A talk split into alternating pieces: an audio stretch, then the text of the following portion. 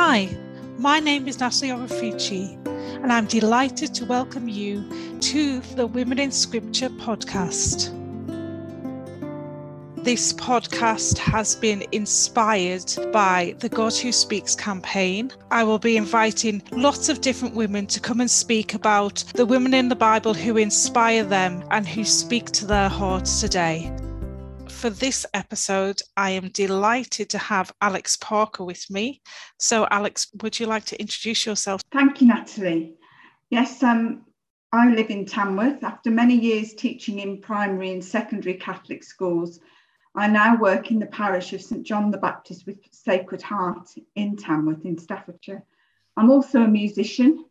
My employed role in the church involves liturgy, catechesis, and evangelisation. In fact, the role has a fancy title, Evangelisation Field Worker, which I'm afraid I could be tempted to feel not worthy of. But although the work is sometimes daunting, it excites me, which brings me to the woman I've chosen to speak about. Who is this woman? Which woman have you chosen? So I've chosen the Samaritan woman at the well. Although she has no name, the encounter she has with Jesus can be found in John's Gospel, chapter 4, verse 1 to 42. The story tells of an encounter of the Samaritan woman who has been shunned by her community when she meets Jesus at the well. The story begins as Jesus and his disciples are traveling from Jerusalem in the south to Galilee in the north. They had to go through Samaria. It says in the gospel, had to, because it was as though they had a divine appointment. Tired and thirsty, Jesus sat by the well while his disciples went to the nearby village to buy food. It was about noon, the hottest part of the day, when the Samaritan woman came to the well to avoid the rest of the community who shunned her because of her immoral background. So, if I just read a little bit from the Gospel, verse 7 onwards, I'll just take the main parts because it's quite long. When a Samaritan woman came to draw water, Jesus said to her, Give me a drink. His disciples had gone into town to buy food. The Samaritan woman said to him, What? You are a Jew, and you ask me, a Samaritan, for a drink. Jews, in fact, do not associate with Samaritans. Jesus replied, If you only knew what God is offering and who it is that is saying to you, Give me a drink, you would have been the one to ask, and he would have given you living water. You have no bucket, sir, she answered, and the well is deep. How could you get this living water? Are you a greater man than our father Jacob, who gave you this well and drank from it himself with his sons and his cattle? Jesus replied, Whoever drinks this water will get thirsty again, but anyone who drinks the water that I shall give will never be thirsty again. The water that I shall give will turn into a spring inside him, welling up to eternal life. Sir, said the woman, give me some of that water so that I may never get thirsty and never have to come here again to draw water. Go and call your husband, said Jesus to her, and come back here. The woman answered, I have no husband. He said to her, You are right to say, I have no husband, for although you have had five, the one you have now is not your husband. You spoke the truth there. I see you are a prophet, sir, said the woman. They went on to discuss worship a little bit more. Then the scripture continues. The woman said to him, I know that the Messiah, that is Christ, is coming, and when he comes, he will tell us everything. I who am speaking to you, said Jesus, I am he. At this point, the disciples returned. John goes on to say, The woman put down her water jar and hurried back to the town to tell the people. Come and see a man who told me everything I ever did. I wonder if he is the Christ. This brought people out of the town and they started walking towards him. After some dialogue with the disciples, the gospel tells us many Samaritans of that town had believed in him on the strength of the woman's testimony when she said, He told me all I have ever done. So when the Samaritans came up to him, they begged him to stay with them. He stayed for two days, and when he spoke to them, many more came to believe. And they said to the woman, Now we no longer believe because of what you have told us. We have heard him ourselves, and we know that he really is the Saviour of the world. Thank you. I'm very excited that you're highlighting the Samaritan woman. And especially because it was really unusual because pious Jews wouldn't have walked through Samaria because it would have been seen as unclean. So it was a really special encounter that Jesus was to have with her. But what was so attractive and interesting about this woman to you? So, on the surface, this story chronicles ethnic prejudice and a woman shunned by her community. It also reveals a lot about Jesus' character as being a loving, accepting God. Ultimately, once Jesus has revealed himself to the woman, she's filled with missionary zeal and abandoning her water jar, goes off to tell others of her encounter with Jesus. In John's Gospel, she's the first evangelist, and I think that attracted me uh, particularly to her. I chose the woman at the well because of this and because she, she didn't let her past hold her back. She was able to embrace Jesus' loving acceptance of her. I suppose, in a way, I can relate to this. Many of us have some skeletons in the cupboards or events in the past which trouble us, and perhaps we'd rather forget about. But what impresses me about the Samaritan woman is that once she's filled with the excitement of realizing who Jesus is, she went back among the people who had shunned her. She lets go of the past and turns a negative situation into a positive one. She allows God to use her for a good purpose. No longer the rejected woman with low self esteem, she's now confident and not afraid to speak to her community as she retells her encounter and invites them to come and see. I sort of find this interesting because we're all called to evangelize, to spread the good news and make disciples of all nations, as we're told at the end of Matthew's Gospel. Yet it's very easy to be put off by the task, to fear rejection and make excuses against evangelizing to others. Recently, I read someone say um, evangelization is the hardest part of being a Catholic. This woman is an inspiration to evangelize, no matter who you are. I completely agree that she is a complete inspiration, and to think that she was out at the well at midday in that very hot country where it would be really unusual to be out in that heat collecting water from the well because um, so it was a clear sign that no, you know, the women would go to the well together. It would be something they would come together as a community, and the women would accompany each other to the well. So she was clearly alone and isolated, as you've so eloquently told us. And um, I just wonder how tr- transformed she must have looked when she went back to this village to the people who didn't want to see her, and she evangelized them to come and understand who Christ was.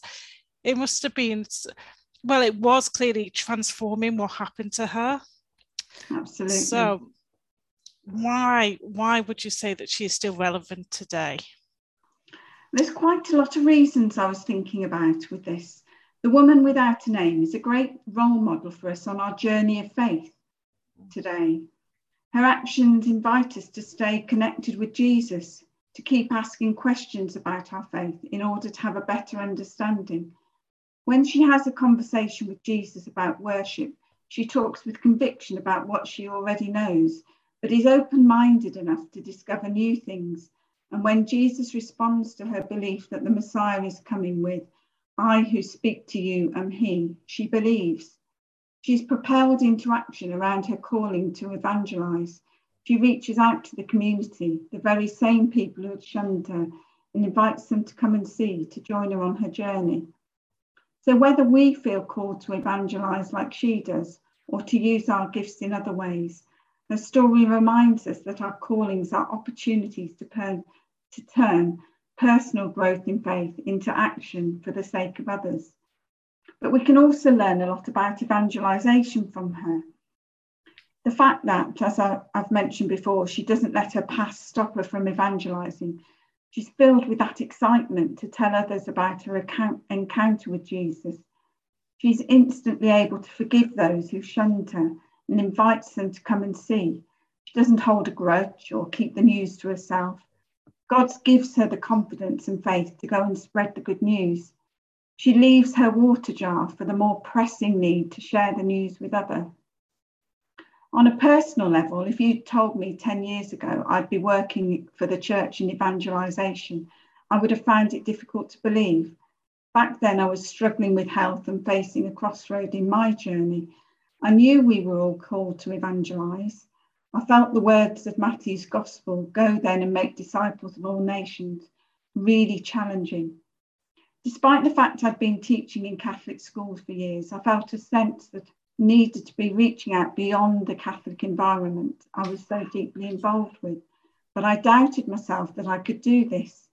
Yet now I feel privileged to be working in this way, meeting people of all walks of life and all backgrounds who make inquiries through the parish or who I meet in everyday life.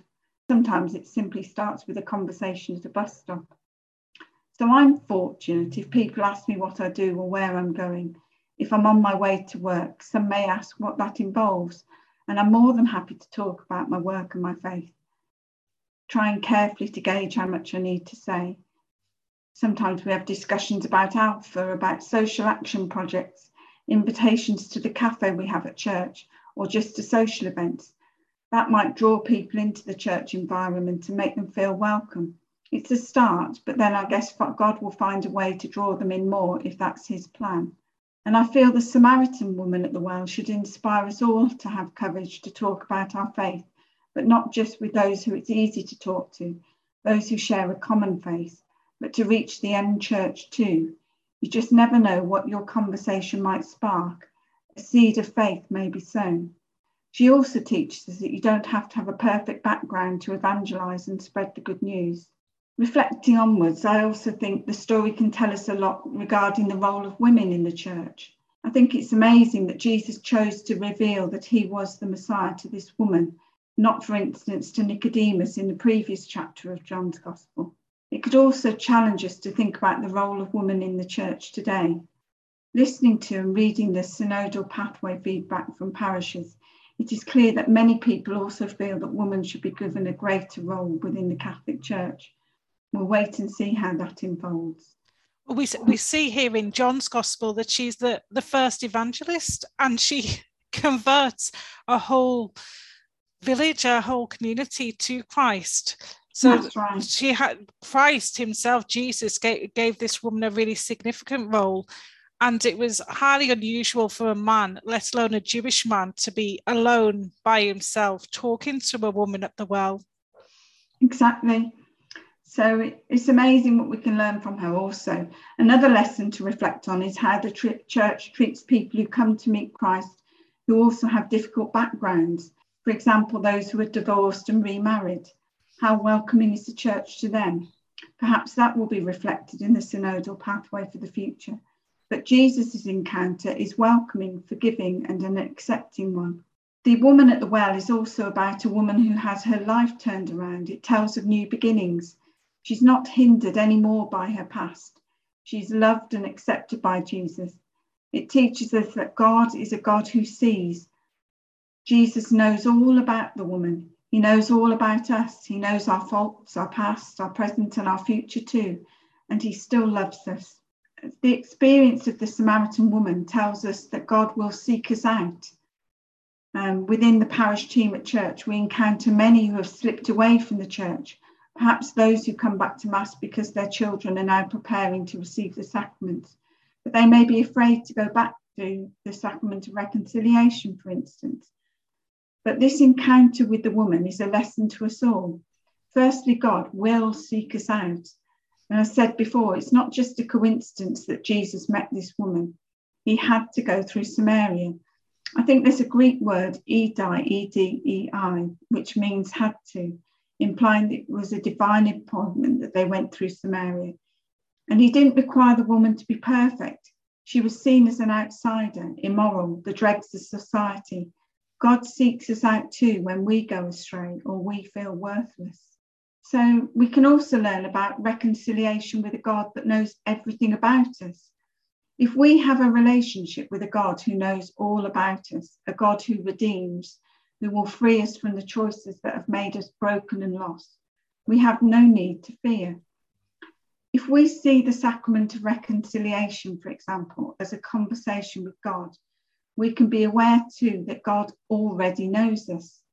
We just need to acknowledge our sinfulness and say sorry. God forgives, God loves us as we are.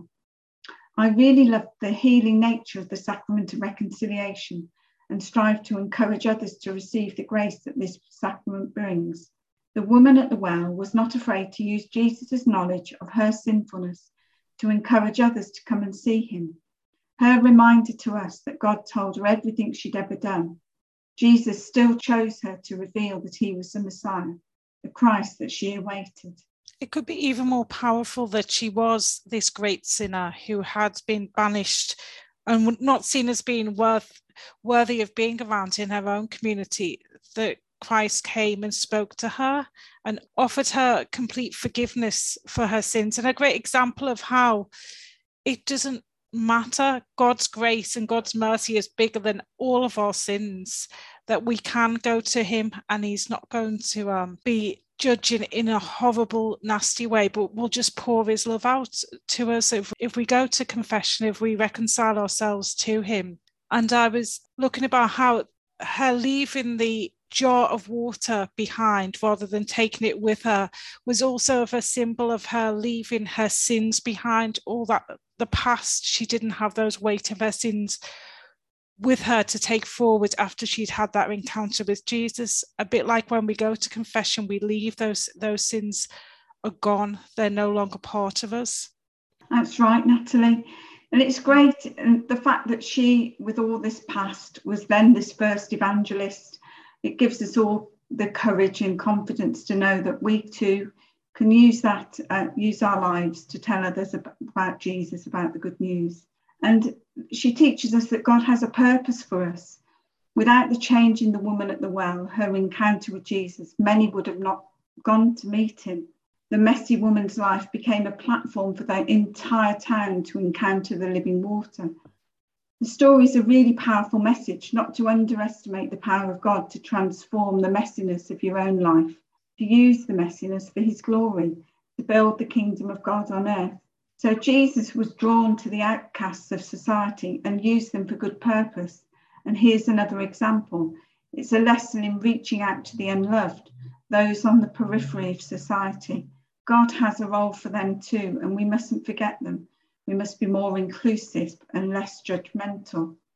There's so much to learn just from this one story. The Samaritan woman, feeling full of joy of the encounter with Jesus, takes that excitement and wonder to the very same people who had scorned her. I wonder whether we would have that courage today. Well, I hope we do. I hope we never lose our courage to share the, the joy that we find in our encounter with Jesus with others. And remembering that we are a church filled with sinners, none of us are perfect. And so we can go out and tell others about how Jesus has transformed our lives, just like the Samaritan woman. So, is there anything that you would like to add, Alex? Um, just one thing, really. I, I was um, reading a while back a, a, quote from Bishop Mark O'Toole, and I feel if you ever feel the call to evangelize but lack courage or feel daunted, I'd recommend taking his advice. He said, focus on the person in front of you and on bringing this person to a deeper friendship and love of Jesus. And I guess if that person happens to be an outsider, someone unloved or on the periphery of life, so be it. Give them the opportunity to find Jesus too. I will not argue with that advice because that is each and every soul, each and every person that is in front of us. We can offer the friendship of Jesus too. I am really enjoyed the way you highlighted that God is always seeking us out and always trying to encounter us. And I know that Bishop Robert Barron would say that the whole of the Bible is, is the story of Jesus reaching out to us and God reaching out to us with mercy rather than us, you know, we think, oh, I'm trying to find God. Well, of course we are, but only because He's called us and He's put that on us, our heart to do it. Thank you very much, Alex. It's been wonderful to speak with you.